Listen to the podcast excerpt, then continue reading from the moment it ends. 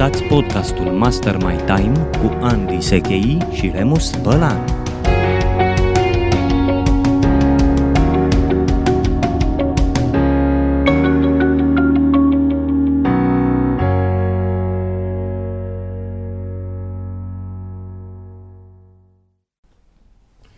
Bună ziua, dragi ascultători, și bine ați venit la un nou episod din podcastul Master My Time, pe care eu, Remus Bălan, alături de bunul meu prieten Andy Sechei, deja îl producem de trei luni de zile, Andy? Cam așa, cam trei luni, bine v-am găsit, mă bucur să fiu din nou aici alături de tine, Remus, și de cei care ne ascultă, cu o temă astăzi foarte dragă sufletului nostru, aș spune, pentru că am mai discutat pe tema asta în particular, și anume managementul timpului pentru angajați versus managementul timpului pentru antreprenori. Aș adăuga managementul timpului pentru cei care au un profil de antreprenori și managementul timpului pentru cei care au profil de angajați. Și așa cum discutam noi înainte acestui podcast, avem o surpriză pentru ascultători. Mai băgăm ceva între ei. Da, pentru că dacă ar fi să ne imaginăm un spectru între profilul angajat și profilul antreprenor, există un profil pe care l-am identificat prin dialogurile noastre, și anume profilul autonom. Și când spun profilul autonom, mă refer la faptul că atât în lumea antreprenorială sau de business, cât și în lumea angajaților, există această, mai în glumă, mai în serios, struțocămilă, acest, acest uh, personaj emergent al timpului modern, care este autonomul. El se mai numește intraprenor atunci când vorbim de angajatul Angajați. din business. Uh, acea persoană care a dovedit cu competențele sale că poate fi lăsat să își gestioneze resursele, inclusiv temporale, singur, versus uh, persoana care nu este lăsată și atunci alege să plece pe cont propriu, ca și consultant, ca și uh, ofertant de servicii, freelancer, liber profesionist, și care construiește în jurul competenței sale tehnice sau artistice un micro-business, uh, dar neavând neapărat angajați, poate are unul sau doi, dar este mai curând în categoria freelancerului, este un autonom. Exact. Care nu are stăpân, cum s-ar zice. Îmi place un, uh, uh, o definiție pe care amicul meu, uh, Fadi Kraich, uh, uh, o dă intraprenorului. Zice, domne, intraprenorul este antreprenor pe banii altuia. Și mi se pare foarte, uh, foarte bună, dar este totuși la mijloc pe spectrul ăsta, da, între uh, angajat și antreprenor. Și uh, subscriu la ceea ce spui. E vorba mai curând de profilul de angajat și profilul de antreprenor decât de statutul social. Pentru că, fie vorba între noi, sunt mulți oameni care au înființat firme, au un, un cui și un j, da, au cod fiscal, au actele, dar nu neapărat sunt antreprenori, nu neapărat au firmă. La fel de bine sunt angajați în companii care, în postura de regionali, care conduc anumite regiuni și gestionează timpul, își gestionează deplasările, își gestionează bugete și au o atitudine mai curând antreprenorială decât una de angajat clasic. Sigur, se Ce interesant este că managementul timpului e diferit. Așa este. Managementul timpului este complet diferit atunci când ai profil de angajat sau când ai profil de antreprenor, iar profilul autonom este cumva podul care face trecerea între, da, cele două, cu elemente și dintr-o parte și din, alt, din cealaltă, evident dictate de restricțiile care sunt în mediul de business în care se, își desfășoară activitatea. Absolut. Și aș spune că uh, unul din lucrurile benefice ale acestui podcast e faptul că oamenii se pot relaxa vis-a-vis de cărțile de time management pe care le citesc și care îi enervează la culme, știi? Adică am citit câteva cărți de time management și sunt convins că ai citit și tu, și reacția mea a fost, băi, nu numai că nu sunt de acord în sensul în care nu mă simt confortabil cu ce citesc aici, dar asta nu se va aplica în viața mea like never. Da. Niciodată nu voi fi dispus să aplic tehnicile astea de luat timpul la bani mărunți pe care mi le sugerează nu știu ce expert în time management, pentru simplu motiv că nu se potrivesc cu profilul meu, cu stilul meu de viață, cu felul meu de a fi. Acum, în cărți, fiecare își spune probabil mare parte din propria experiență sau din ceea ce au construit de-a lungul timpului împreună cu alții. E firesc, pe de altă parte, să mm-hmm. nu se potrivească la noi. Pot să spun că sunt câteva cărți din care n-am înțeles nimic, în sensul în care nu se potrivește absolut, nici nu mai știu cum se numesc. Uh-huh. Mi-ar plăcea să pot să fac o recomandare, uh-huh. Nu o citiți pe asta, da. Da? Mi s-a șters complet, din, da. De nici numai le-am aruncat. Uh, dar îmi place ce spui, hai să, ne, să privim dincolo de cărți, hai să ne uităm în realitate, hai să vedem ce se potrivește cu adevărat că în, în viața noastră, să ieșim din tipare. Da, unul din motivele pentru care am adus discuția despre cărți de la început, Remus, e faptul că în legătură cu time management-ul este foarte clară diferențierea și polarizarea. Da. Cu alte cuvinte, antreprenorii care scriu cărți de time management le scriu pentru antreprenori. Categorie. Angajații care le scriu din perspectiva strictă a productivității, probabil că le scriu din perspectiva strictă a posturii sau profilului de, de angajat. E foarte dificil de găsit one size fits all. Da, da. Uh, și motivul este următorul. Și cred că am descoperit un motiv interesant la Kevin Kruse, unul dintre autorii da, da, de time da, management da. Interesanți care uh, îmbină oarecum aspectele astea. Și anume, merită înțeles că productivitatea este mai mult o chestiune de energie decât de timp.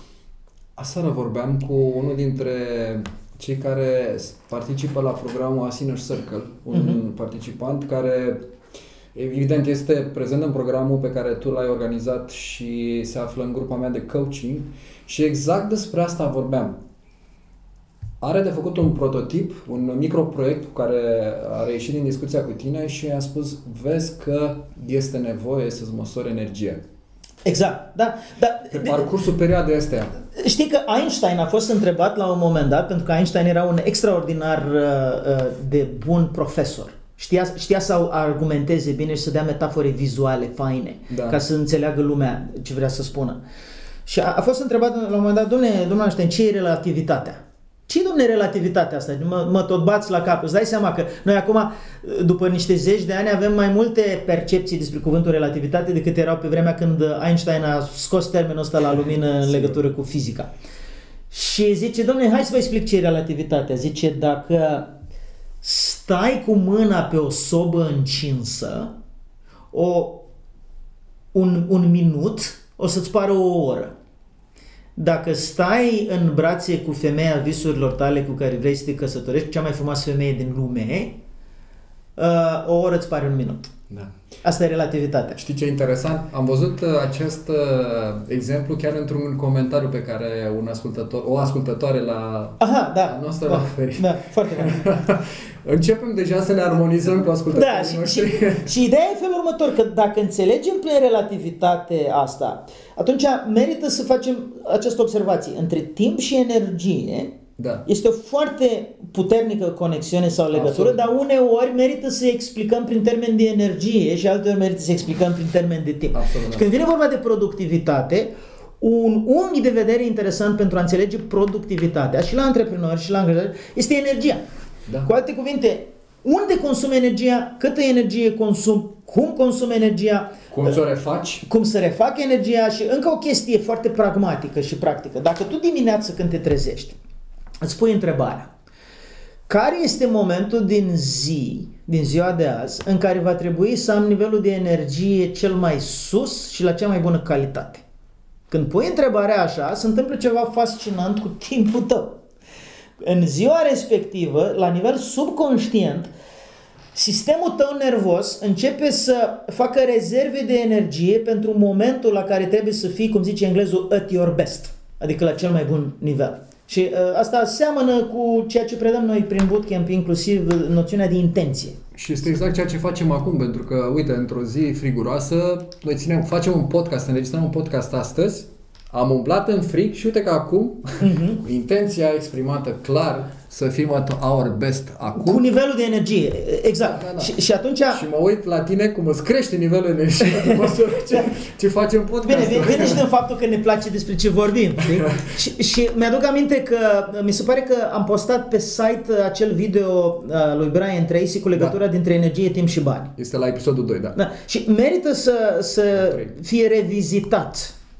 Pentru că în un minut și ceva, am impresia, Brian Tracy face o foarte bună treabă explicând, că de-aia l-am și tradus da. În limba română, explicând în formatul ăla video care e legătura asta filozofică între energie, timp și bani și de ce e foarte important să facem această legătură și să înțelegem Că uneori, când nu poți gestiona sau controla o resursă, merită să-ți orientezi atenția pe o resursă prin care să explici, prin care să explici acea resursă. În cazul de față, energia mea, mi s-a părut foarte interesantă această distinție a lui Kruse. Productivitatea e mai mult despre energie decât despre timp. E foarte adevărat. De da. ce? Pentru că uneori faci într-o oră cât, cât, cât ai fi făcut într-o altă stare într-o zi. Da, și este, eu cred că cu toții trăim aceste experiențe, uneori conștient, uneori inconștient.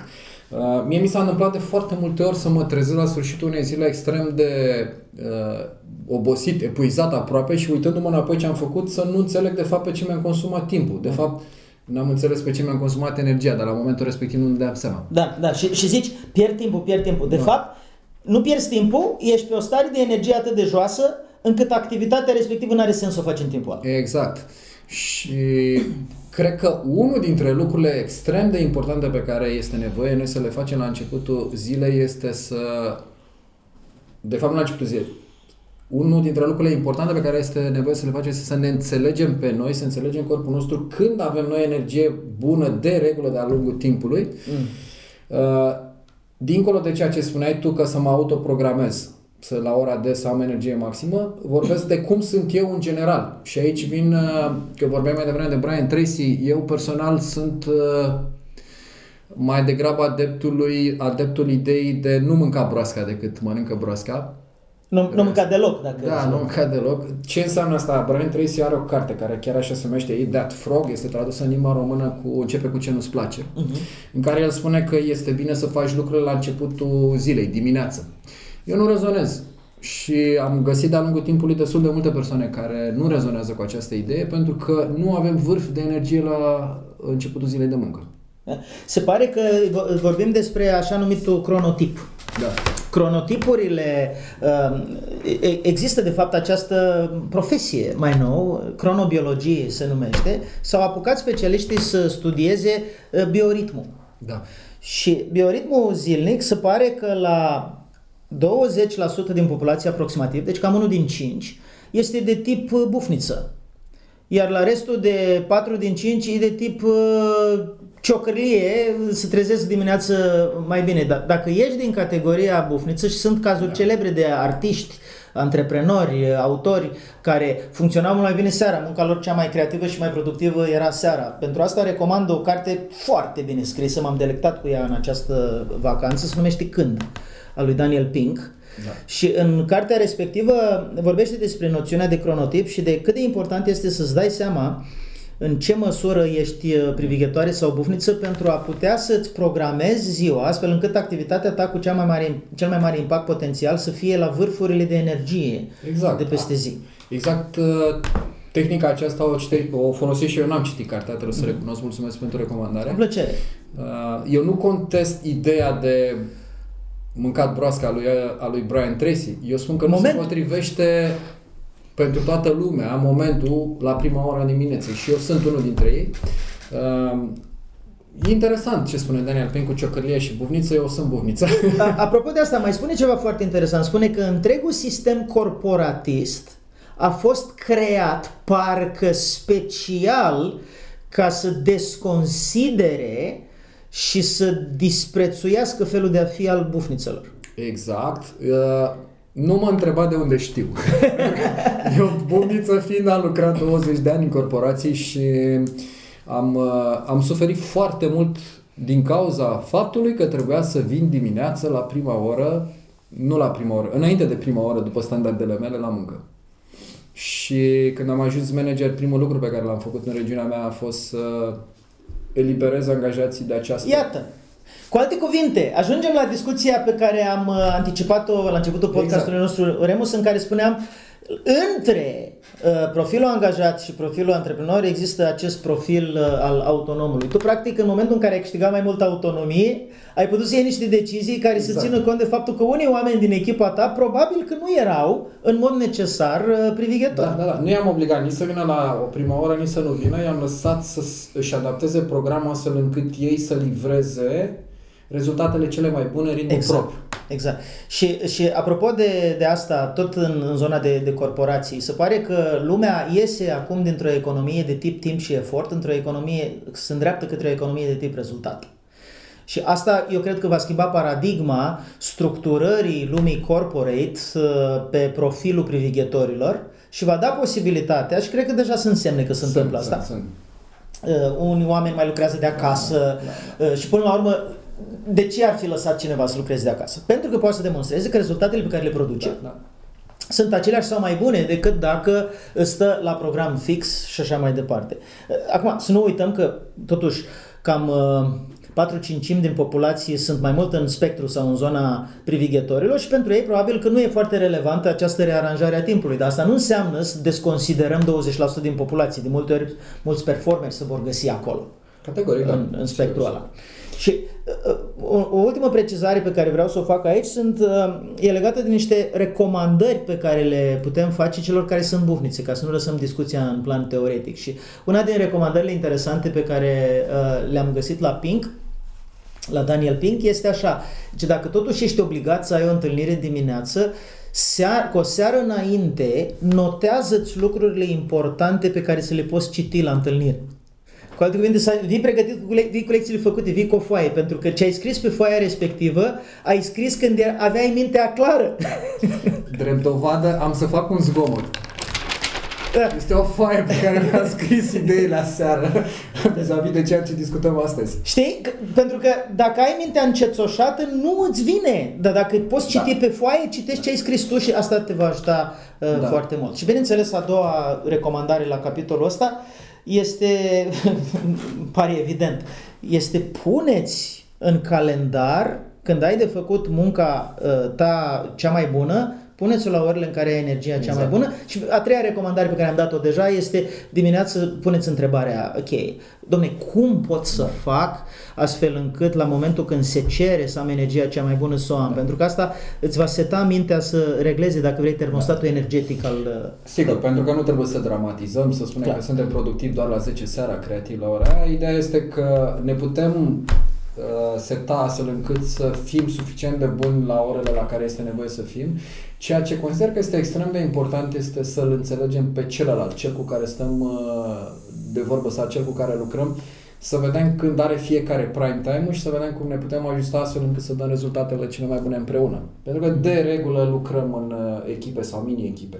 Da, da, clar. Să ținem cont de, de aspectele astea. Clar. Și apropo de asta, se pare că statisticile arată un lucru extrem de interesant. S-ar crede că în lumea business-ului, cu oameni cu mintea limpede și ochi, priviri foarte inteligente și ochi de, de oțel atunci când vine vorba de a lua decizii, s-a făcut un studiu pe câteva mii de companii legat de raportările financiare, dacă se fac la începutul zilei sau se fac după pauza de prânz. Și când raportările financiare se fac după pauza de prânz, statistica este fără echivoc. Uh, sunt mult mai multe polemici, discuții în contradictoriu, nervi, emoționalitate, stres, decât atunci când raportările financiare se fac dimineața. Deci merită să, să ținem cont de aspectul temporal. Aspectul temporal devine un aspect care e din ce în ce mai mult studiat și nu ar trebui, ca lecție importantă aș spune, să ne lăsăm hipnotizați da. de faptul că domne, trebuie să fac un anumit lucru la o anumită oră pentru că așa face toată lumea. Ești o persoană diferită de ceilalți, ai o tipologie diferită și acum poate cu această introducere merită să ajungem să discutăm despre cele trei profile de care spuneam. Da, Angajatul, da. profilul angajat, profilul autonom și profilul da. antreprenor. Asta vreau să-ți propun și eu să intrăm în câteva aspecte care îl caracterizează. M-aș duce întâi în cele două direcții extreme. extreme și apoi să vedem cum putem să le traducem și în partea de mijloc. Da, am să, am să deschid eu și am te să rog, spun, rog, apropo de extreme, una dintre cele mai interesante extreme, apropo de managementul timpului la antreprenori și angajați, este că angajații se presupune că au timpul organizat sau gestionat în bună măsură de către structura din care fac parte. Exact. Fie de manager, fie de fișa postului, fie de ce se așteaptă de la, de la ei conform programului, structura de ședințe, apare pe ușă că este ședință în camera respectivă între două și trei, nu poți să spui tu ședința între două și trei. A pus-o cineva înaintea ta, asta înseamnă că tu trebuie să aștepți să pui ședința fie înainte, fie după și așa mai departe. Deci ești cumva constrâns. Sigur. Ba chiar din, din atâta constrângere am întâlnit angajați care stau și așteaptă să li se dea. Mm-hmm. Efectiv te bruiază, te duce la, la, la schimbări puternice de paradigme în care îți taie pur și simplu proactivitatea. Elanul. Și motivația, există în psihologie acest termen de la Martin Seligman, uh, learned helplessness, da. Adică neajutorare indusă. Învățată. Da. Eu îmi pare rău, n-am primit mail-ul de la colegul de la celălalt departament, așa că n-am putut da, să fac da, nimic. Da. Pe bune? Adică eu ca antreprenor când aud chestia asta, reacția mea este de câte ori ai intrat pe ușă, de câte ori pe geam, câte telefoane, câte exact, S M S-uri exact, ai dat. Exact, că în direcția cealaltă, la partea de, la profilul de antreprenor, este, sunt cei care își dictează propriul timp sau îl dictează altora. Da. E, acum, făcând paralela, podul dintre ele este exact ce spui tu. Ok, ai profil de angajat, ți se dă. Dacă nu ți se dă, ce faci? Ia inițiativa și devină un autonom. Transformă-te într-un autonom. Noi acum nu vrem să jignim pe nimeni. Vorbim de profilele generale pe care le-am găsit în piață și e bine să fii, conștientizăm lucrurile astea. Să nu rămânem strict la nivelul de profil de angajat. Se întâmplă uneori, să știi că am găsit profil de angajat pe aici, pe acolo, chiar și la antreprenori. Oh, da, da, cu siguranță. Numai că, numai că acel profil de angajat pe care l-ai găsit la antreprenori este de regulă la antreprenorii care n-au inițiat ei business-ul. Da. Ceea ce se întâmplă, sau dacă l-au inițiat, l-au inițiat foarte conjunctural. Da, da, da. Nu l-au inițiat din, din, din felul lor de a fi, din personalitate, ci pentru că au fost dați afară sau pentru că s-a evit un context și cineva i-a invitat să facă și așa mai departe. Dar lăsând la o parte lucrul ăsta, vreau să discut un pic despre antreprenori. Un antreprenor, okay. Apropo de managementul timpului, pentru el libertatea e foarte importantă. Pentru antreprenor libertatea e esență. E esență, da, da, da. Și atunci, dacă libertatea mai importantă, una dintre cele patru libertăți antreprenoriale fundamentale, care sunt libertatea timpului meu, libertatea relațiilor mele, libertatea mea financiară și libertatea oportunității. Astea patru elemente de libertate se regăsesc la antreprenorii pur sânge. Orice antreprenor, când, dacă e un antreprenor adevărat, are aceste, aceste patru libertăți în mintea lui, aceste patru nevoi. Libertatea timpului e una dintre ele. Păi dacă cineva vine și îmi spune că mi-a făcut program, mă enervează visceral. Și sigur că acum ce prezint eu este cu tușe groase, a se înțelege că uh, vorbesc mai mult despre mine decât despre cum ar trebui să fie profilul în general. Eu am și spiritul ăsta rebel, dar pentru mine libertatea timpului meu este o expresie a libertății mele ca individ. Motivul pentru care fac antreprenoriat este pentru că îmi doresc să am această uh, capacitate de a dispune de timpul meu. Și sunt perfect conștient că uneori asta ar putea să însemne că n-am chef sau că mă lenevesc sau că nu fac sau că nu fructific o oportunitate. Alteori înseamnă că sunt dispus să sacrific timpul pentru altceva, pentru oportunitatea respectivă. Dar elementul cheie aici este că nu-mi dă cineva altceva de făcut pe bază de tabel în fiecare zi. Da. Și în momentul în care abordez lucrurile din perspectiva antreprenorială, se întâmplă un fenomen foarte interesant cu managementul timpului. Și lucrul care se întâmplă e așa. Eu vreau să dispun de timpul meu, nu cine, altcineva să dispună de timpul meu. În consecință, dacă citesc într-o carte că trebuie să fac ceva la o anumită oră, spiritul meu rebel reacționează și spune, de-aia nu fac, fiindcă spui tu că trebuie. Da. Știi? Eu am notat aici, apropo de chestia asta, că cei care au profil angajați lucrează după un anume program creat de alții, pe când antreprenorii își creează propriul program. Da, sunt creatori, sunt, sunt creatori de, de programe, de, de sisteme. De programe, de sisteme da. Da, da, da. Și în calitate de creator de programe și sisteme aș adăuga un lucru important, că după ce le-au creat odată se plictisesc și nu exact. Vor să le urmeze. Da, da, da. da. Păi, practic, angajaților le place structura, antreprenorilor le place infrastructura, adică crearea de sisteme, după care le place să încarce, pentru că vine o nouă idee, da, creează să o nouă, un nou sistem, o ceva. Creativitatea asta și proactivitatea, de fapt, sunt caracteristice antreprenorilor. Da, și atunci, ce se întâmplă cu managementul timpului la antreprenori, ca să dăm cezarului ce al cezarului, da. Adică practicalități, pragmatism, Se întâmplă următorul fenomen, că în, ei sunt niște producători de iritație.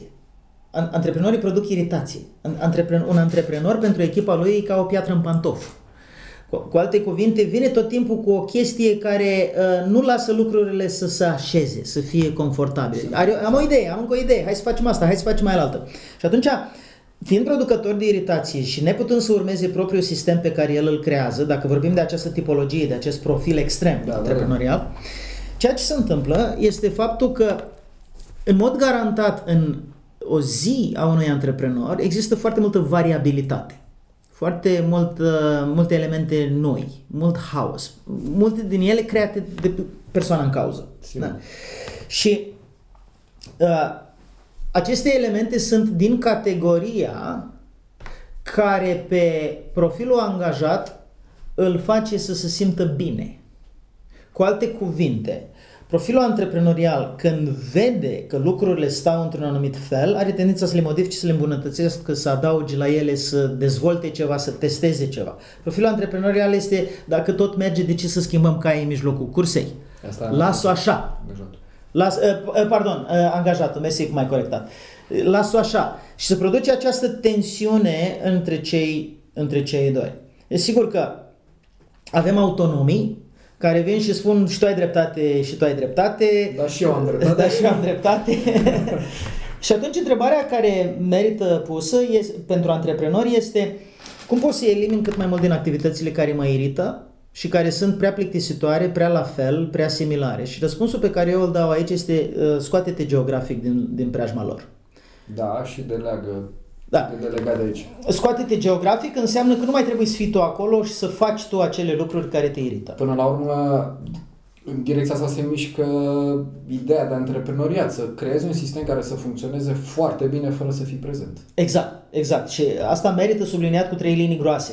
Uh, Antreprenorul nu este numai cel care robotește de la șase dimineața la zece noaptea și se chinuie. Antreprenorul, la modul ideal, este cel care a creat un sistem care merge fără el.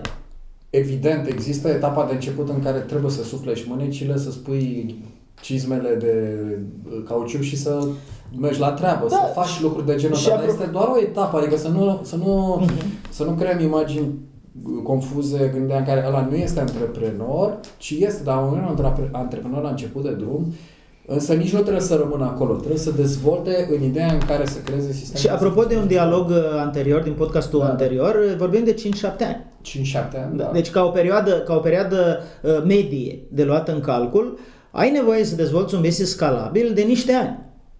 Poți să te gândești la, poftim, poți să te gândești la patru ani. La cinci ani, la șapte ani, dar nu poți să te gândești la șase luni. Chiar dacă uh, această idee este extrem de seductivă și spui, a, sigur, că sunt alții care prin tehnologie au reușit. Asta se mai numește survivor bias, adică prejudecata supraviețuitorului. Pe coperta revistei Forbes apar aia care au reușit, nu apar aia zece mii da, da, da. care au falimentat încercând. Și chiar și aia care au reușit nu știm în spate de câte ori au ratat. Decât dacă mm-hmm. ne interesăm. Noi vedem doar imaginea actuală a unui om de succes fără să înțelegem de fapt câți ani de muncă și de ratări sunt în spate. Da. Uneori, ca să poți să construiești un business da. scalabil care da. scalează într-un an sau în doi ani sau ajungi unicorn în trei ani, adică faci miliardul în trei ani, ai nevoie să ai în spate niște multe eșecuri prin care ai învățat ce merge și ce nu merge și ai știut să te înconjuri de oameni care la rândul lor au avut alte eșecuri da, da, ca să da, poată construi. Mi-au trebuit șapte ani de zile ca să am succes peste noapte. Da, da, da. Bună asta. Șapte, da. Bună asta. Uh, și aici mă duc, mă duc cu gândul la o altă diferență vis-a-vis de... Uh, ține de timp, nu este strict legat de timp, dar ține de timp. Diferența între profilul de angajat și profilul de angajator. Profilul angajat urăște greșelile, pe când profilul antreprenor trăiește prin greșeli, le caută, parcă le caută. Evident, are efect testeze. Testează, da, are efect asupra timpului. Pentru că atunci când faci o greșeală, este consumatoare de timp, ai nevoie de timp din nou ca să înțelegi ce s-a întâmplat, să repari și ca data viitoare să faci ceea ce este corect. Are legătură cu ce vorbeam da. înainte. Da. În spatele acestor ani de, de, de muncă pentru succes sunt foarte multe greșeli pe care angajatorii, uh, antreprenorii le iubesc, mm-hmm. caută. Uite, o observație interesantă în legătură cu diferența dintre antreprenori și angajați, întorcându-mă la tratarea timpului prin prisma energiei, să zicem. Da. În timp ce vorbeai, mi-am dat seama de o conexiune foarte interesantă.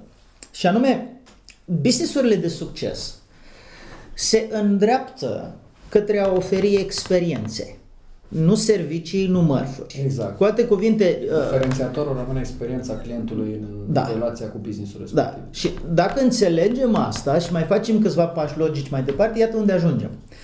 Pentru ca un antreprenor să poată orchestra un sistem care creează experiență pentru oameni, are nevoie să înțeleagă la nivel mental care este partea de experiență, adică front stage-ul. Da, da, da. Care este, ce se întâmplă pe scenă, ce se întâmplă foarte teatral, foarte orchestrat, foarte cu, cu artificii și ce se întâmplă în spate, care de multe ori este un sistem laborios de pregătire, de logistică, de organizare și care este boring, este plictisitor. Ca la teatru. Ca la teatru, exact. Când se cos costumele pentru recuzită, actorii se vor plictisi da. de moarte dacă trebuie să, să facă ei asta sau să asiste la, la treaba asta. Pentru... Și merită, să, merită înțeles așa și ideea de antreprenoriat, pentru că are o parte de organizare și sistem și operațiuni în spate, care foarte repede vor deveni plictisitoare pentru antreprenori, cu excepția momentului în care le creează. Da. Și de multe ori le creează la un nivel de generalizitate destul da, de mare, da. pentru că nu au în mod necesar simțul detaliului. Da?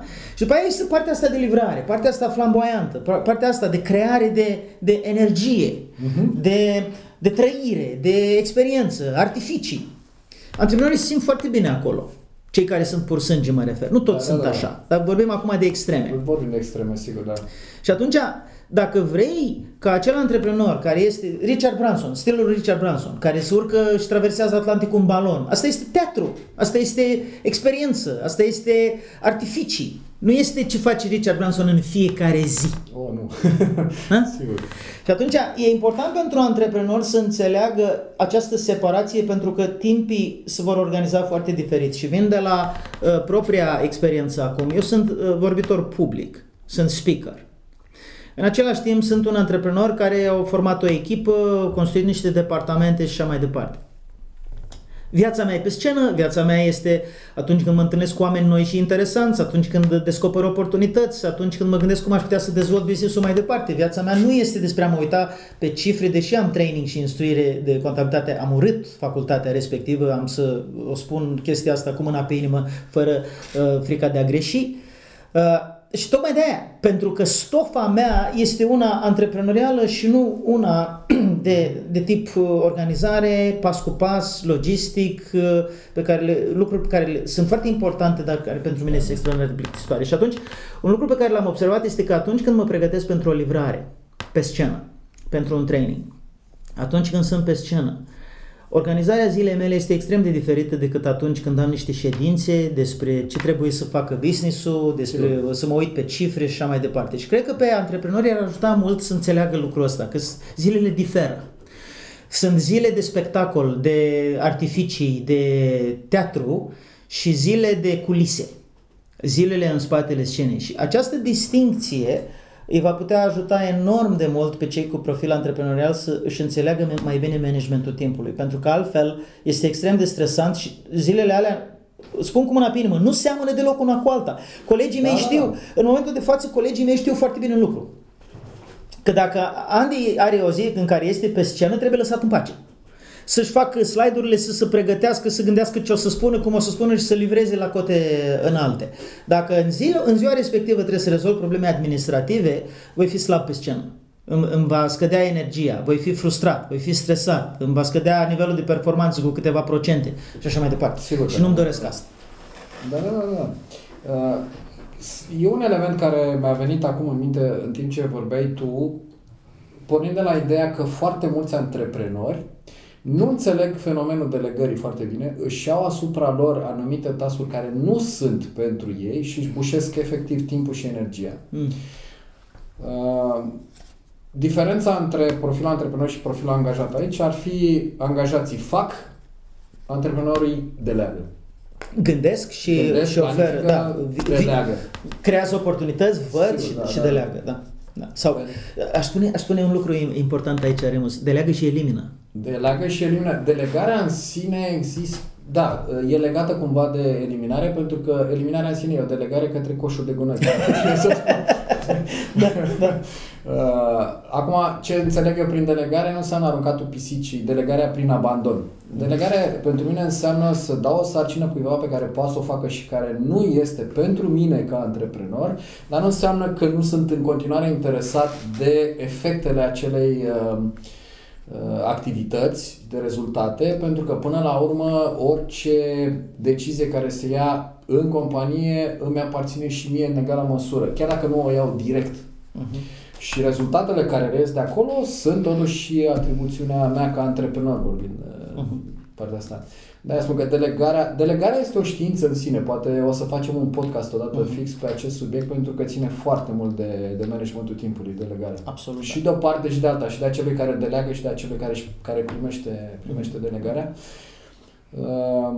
Asta fiind una dintre diferențele majore pe care eu le văd. Acum, autonomul, fiind undeva la mijloc, este și beneficiarul și delegării și a primirii unor sarcini. Uh-huh. Uh, interesant este, am fost în poziția de autonom și sunt de fapt și în continuare în poziția de autonom. Uh-huh. Eu încă nu mă consider un antreprenor total, pentru că încă nu mi-am creat sistemele. Apropo, noi facem la autonom o, o distinție între două subcategorii. Da, da, da. Este intraprenorul, cel care încă lucrează în companie, dar are un grad de libertate mare, și este freelancerul, da, sau liber profesionistul, cel care s-a desprins de companie, dar nu are încă un sistem, un sistem. în spate care să-l susțină, da, și el centrează el de cu cap. Și aici vreau să vorbesc din ambele unghiuri, pentru că le-am trăit, mă rog, unul l-am trăit, unul trăiesc acum. Cel de angajat autonom l-am trăit și am primit task-uri, dar unele dintre ele am putut să le dau mai departe. Îmi aduc aminte când eram director regional, chiar fac mare haz pe tema asta în cursurile pe care le țin. Director regional la o, la o multinațională, și ajunsesem să fiu cel mai scump, consideram eu la vremea respectivă, cel mai scump făcător de Excel-uri din România. Pentru că aveam de făcut rapoarte, uh, mie mi se părea că nu le face nimeni ca mine, și aveam la o ușă distanță o asistentă a mea, a funcției mele de regional, de director regional, care stătea și se uita la poze cu rochii. Mm. Pentru că nu-i dădeam suficient de muncă. Mi-am dat seama de eroare și am delegat mai departe această sarcină, păstrându-mi totuși responsabilitatea pentru rezultatele acelor rapoarte. Acum deleg în continuare unele task-uri, evident nu am angajați, dar deleg către extern, fac uh-huh. outsourcing. Uh-huh. Da. De asta spun că unele, când ești autonom și primești sarcini de la cineva, dar ești și capabil să dai mai departe. Când nu ești în detalii acum, dar o să discutăm la un moment dat despre cum se face delegarea și... Când ești freelancer, primești sarcini cel puțin din două locuri, din punctul meu de vedere. O dată da, de la piață, sigur că da. Adică de la potențialul client, și a doua oară de la familie pe care o ai de hrănit. Da, da, da. Adică de la, mă rog, de la, de la întreținerea vieții tale. Adică în momentul în care uh, constrângerile vieții zic, bă, ia, da, da, da. pune mâna și fă, fă rost din niște contracte. Uite, aici... Cred că este, e bine de discutat, pentru că ai adus în, în discuție familia. Foarte mulți antreprenori uită că viața lor nu e business-ul. Confundă, da. Viața lor nu e business-ul. Business-ul este un instrument, să spun, pentru a crea bine familiei din care uh-huh. face parte. Și aici trebuie făcut, creat un echilibru. Mie, în urmă cu câteva luni, mi-am tresărit așa în cap în, în urma unei meditații. Noi căutăm să găsim echilibru în viață, dar e greșit. Noi trebuie să creăm echilibru uh-huh. ca să-l avem. Deci eu asta spun, echilibru nu este ceva ce găsești, echilibru este ceva ce creezi. Și este valabil în am, de fapt în toate trei uh, situațiile. Dar am pornit de la antreprenor că se pare că acolo este buba cea mai mare. Uh-huh. Te dedici atât de mult business-ului încât uiți pentru cine îl faci. Uh. Aș merge un pas mai departe cu comentariul la ce ai spus tu acum, Remus, și anume îl urmăream la un moment dat pe Jordan Peterson, care e un uh, autor celebru, în ultimii doi ani este peste tot în social media, da. Un om destul de profund, cu un spirit rebel, de uh, uh, războinic, orientat spre dezbateri, ceea ce face bine și util în social media, dar el spunea că observația lui este că există o minoritate, mai ales la bă- bărbați, da. O minoritate de oameni care își aleg acest destin în care spun, bă, munca mea este cel mai important lucru din lume. Și Peterson spunea așa, și îmi place abordarea lui, spunea, dacă e o alegere asumată o sută la sută, e o alegere asumată o sută la sută. Se întâmplă rar la femei, la, la bărbați în special se întâmplă lucrul ăsta. Zice, dar pentru imensa majoritatea oamenilor, că ea reprezintă vreo unu la sută, doi la sută, cinci la sută, pentru imensa majoritatea oamenilor nu este asta cartea câștigătoare. Principiul fiind că la sfârșitul vieții, ce spun oamenii pe patul de moarte, că s-au făcut studii pe tema asta, da. Nu este ce birou mare am avut. Sau mi-aș plăcut să petrec mai mult timp la birou. Da, este... Uh, urmează-ți visurile mai mult, pasiunile, hobby-urile, da. Este petrece timp cu prieteni și familie. În esență, astea două sunt, uh, sunt cele, cele mai... Uh, mari regrete la finalul. Mai mari, mari regrete, da. Și atunci, dacă coroborăm observațiile astea, ajungem la concluzia, bă, or fi existând oameni care au alegerea asta, dar cei care cred că au alegerea asta ar merita să-și pună de mai multe ori pe parcursul vieții întrebarea, chiar asta vreau? Chiar asta e alegerea mea? Da. Pentru că uneori e atât de dificil să clădești un business, încât ajungi să te identifici cu el. Da. Pentru că dacă petreci paisprezece ore pe zi clădind business-ul respectiv, devii loial acelui business. Și aș vrea să fac o legătură cu episodul anterior când vorbeam de semnificație. Uh-huh. Pe bune, semnificația unei vieți nu este neapărat crearea unui business. Uh-huh. Este ce efect are el asupra celor cărora te adresezi prin business, dar și ce efect are asupra ta, a relațiilor tale, a wow. familiei tale. Extraordinar de bună distincția asta. Mulțumesc pentru ea. Cum mă ajută. Trebuie. Da, asta e o distinție colosal de importantă de, de dat sau de pus pentru antreprenori. Acum, dacă mergem la polul opus, la angajați, există angajați care, conform studiilor Gallup, optzeci la sută din angajați vin la birou nemulțumiți de faptul că vin la birou. Da, mulți dintre ei chiar urăsc da. Jobul pe care l-au. Deci semnificația pentru ei este zero, este pur și simplu... Chiar negativ aș putea să spun, da. Pentru că produce frustrare, frustrare, efecte energetice negative. Și care, apropo, există niște efecte în psihologie, se numesc spillover și crossover effects, efectul de uh, crossover și efectul de spillover, care spun că emoțiile negative acumulate în timpul muncii se transmit la copii, se transmit la uh, soție, se transmit la soț, se transmit la familie. Este firesc, pentru că nu poți să tragi o linie clară între ceea ce se întâmplă la muncă și uh, ce se întâmplă acasă. Tot tu mergi acasă. Tot tu mergi acasă cu toate tinichelele după tine, uh, le duci acasă și nu știu de ce se întâmplă așa în natura umană, probabil pentru că ni se permite sau... Pe, pe cine ne, ne vărsăm năduful?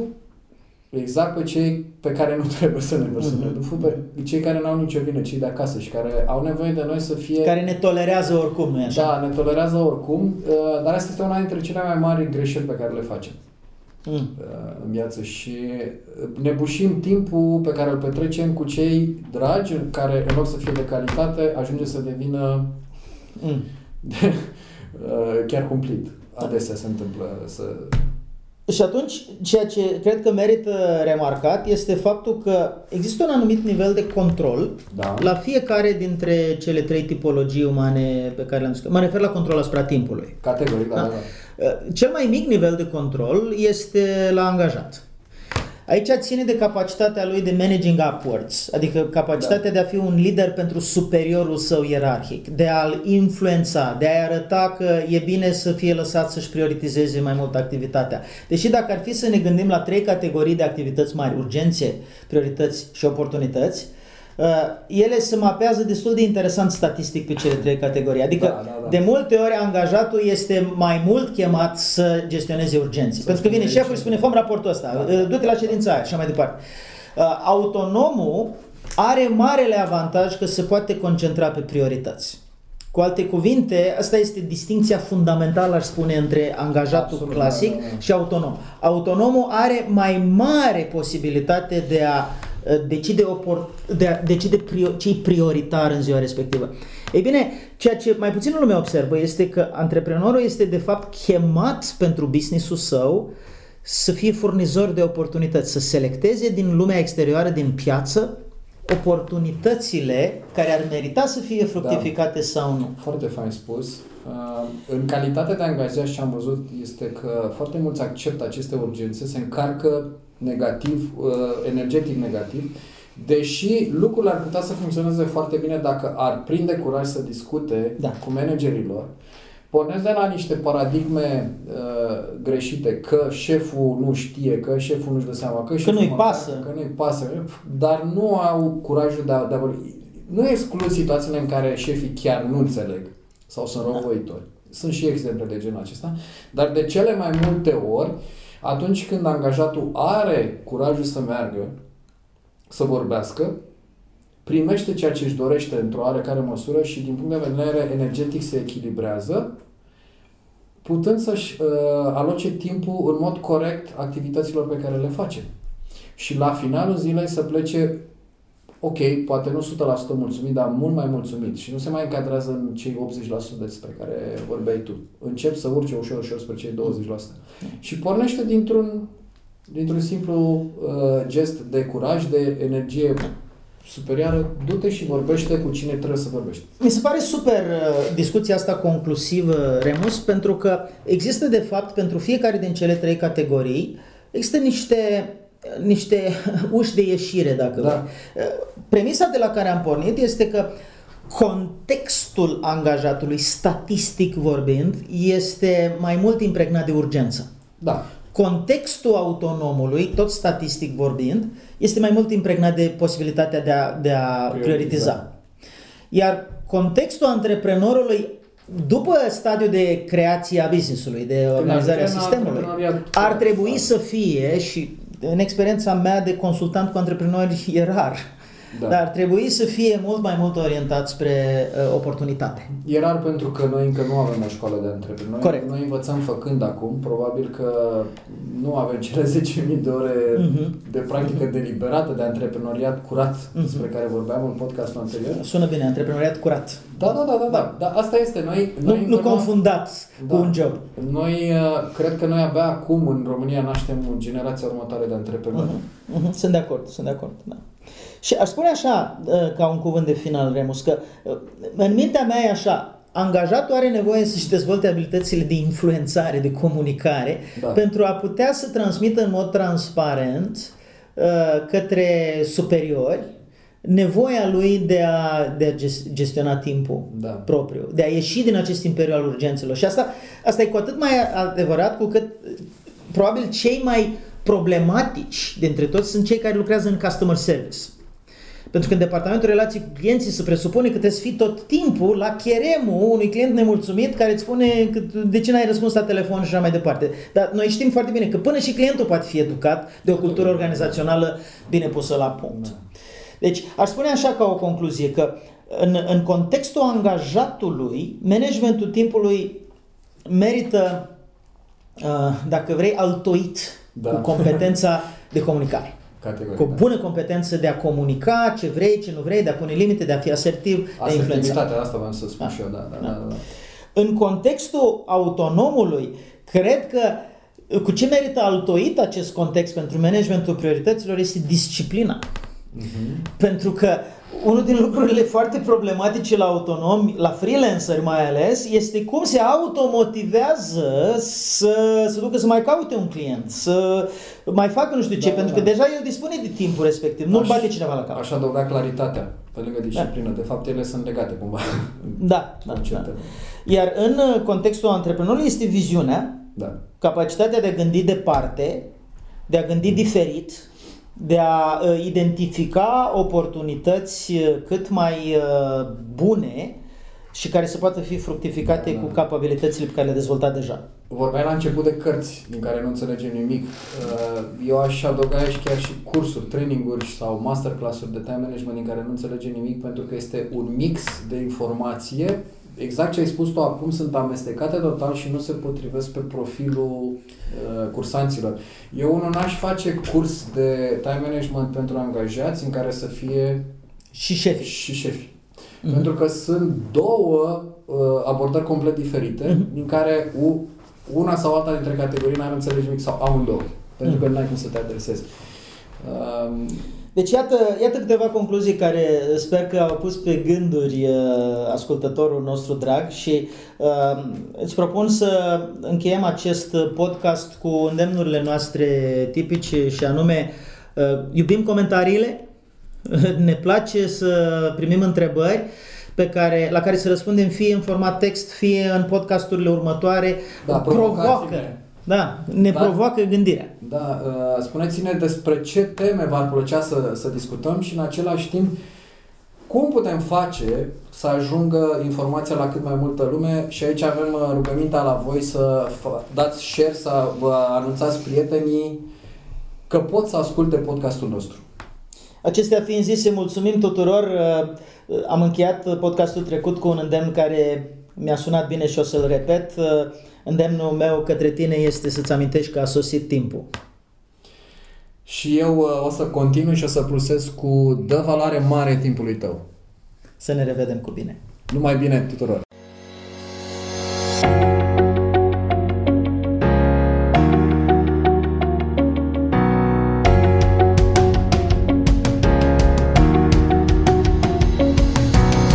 Ați ascultat podcastul Master My Time cu Andy Sechei și Remus Bălan.